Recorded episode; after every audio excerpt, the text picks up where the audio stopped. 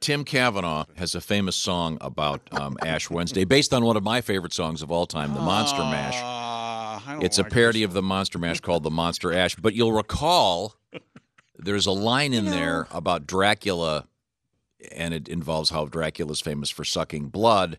And there's a Chicago Cubs reference. I think this is it right here. Dracula gave up sucking for Lent. If the Chicago Cubs did it, that would be an event. Got the Monster Ash. So obviously that line had to be switched, had to, Right. be, had to be fixed. Oh, Uh, let's give this a listen.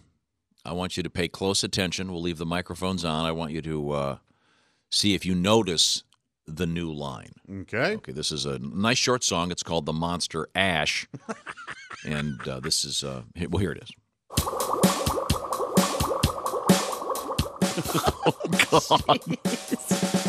Frankenstein, Dracula, and their friend Lurch decided one day to go to church. They found intriguing the things they'd hear. The phrase body and blood had really caught their ear. The blazing candles made Frankie nervous. The crucifix distracted Drac from the service. On top of that, they didn't realize it was Ash Wednesday, and to their surprise, They got the ash, they got the monster ash. the monster ash, They gave them out at mass, The monster ash. right after Mardi Gras. That's why you ask. Silly. They got the monster ash. It turned out to be a miraculous day. The three all repented and changed their ways. Oh. Dracula gave up sucking for Lent.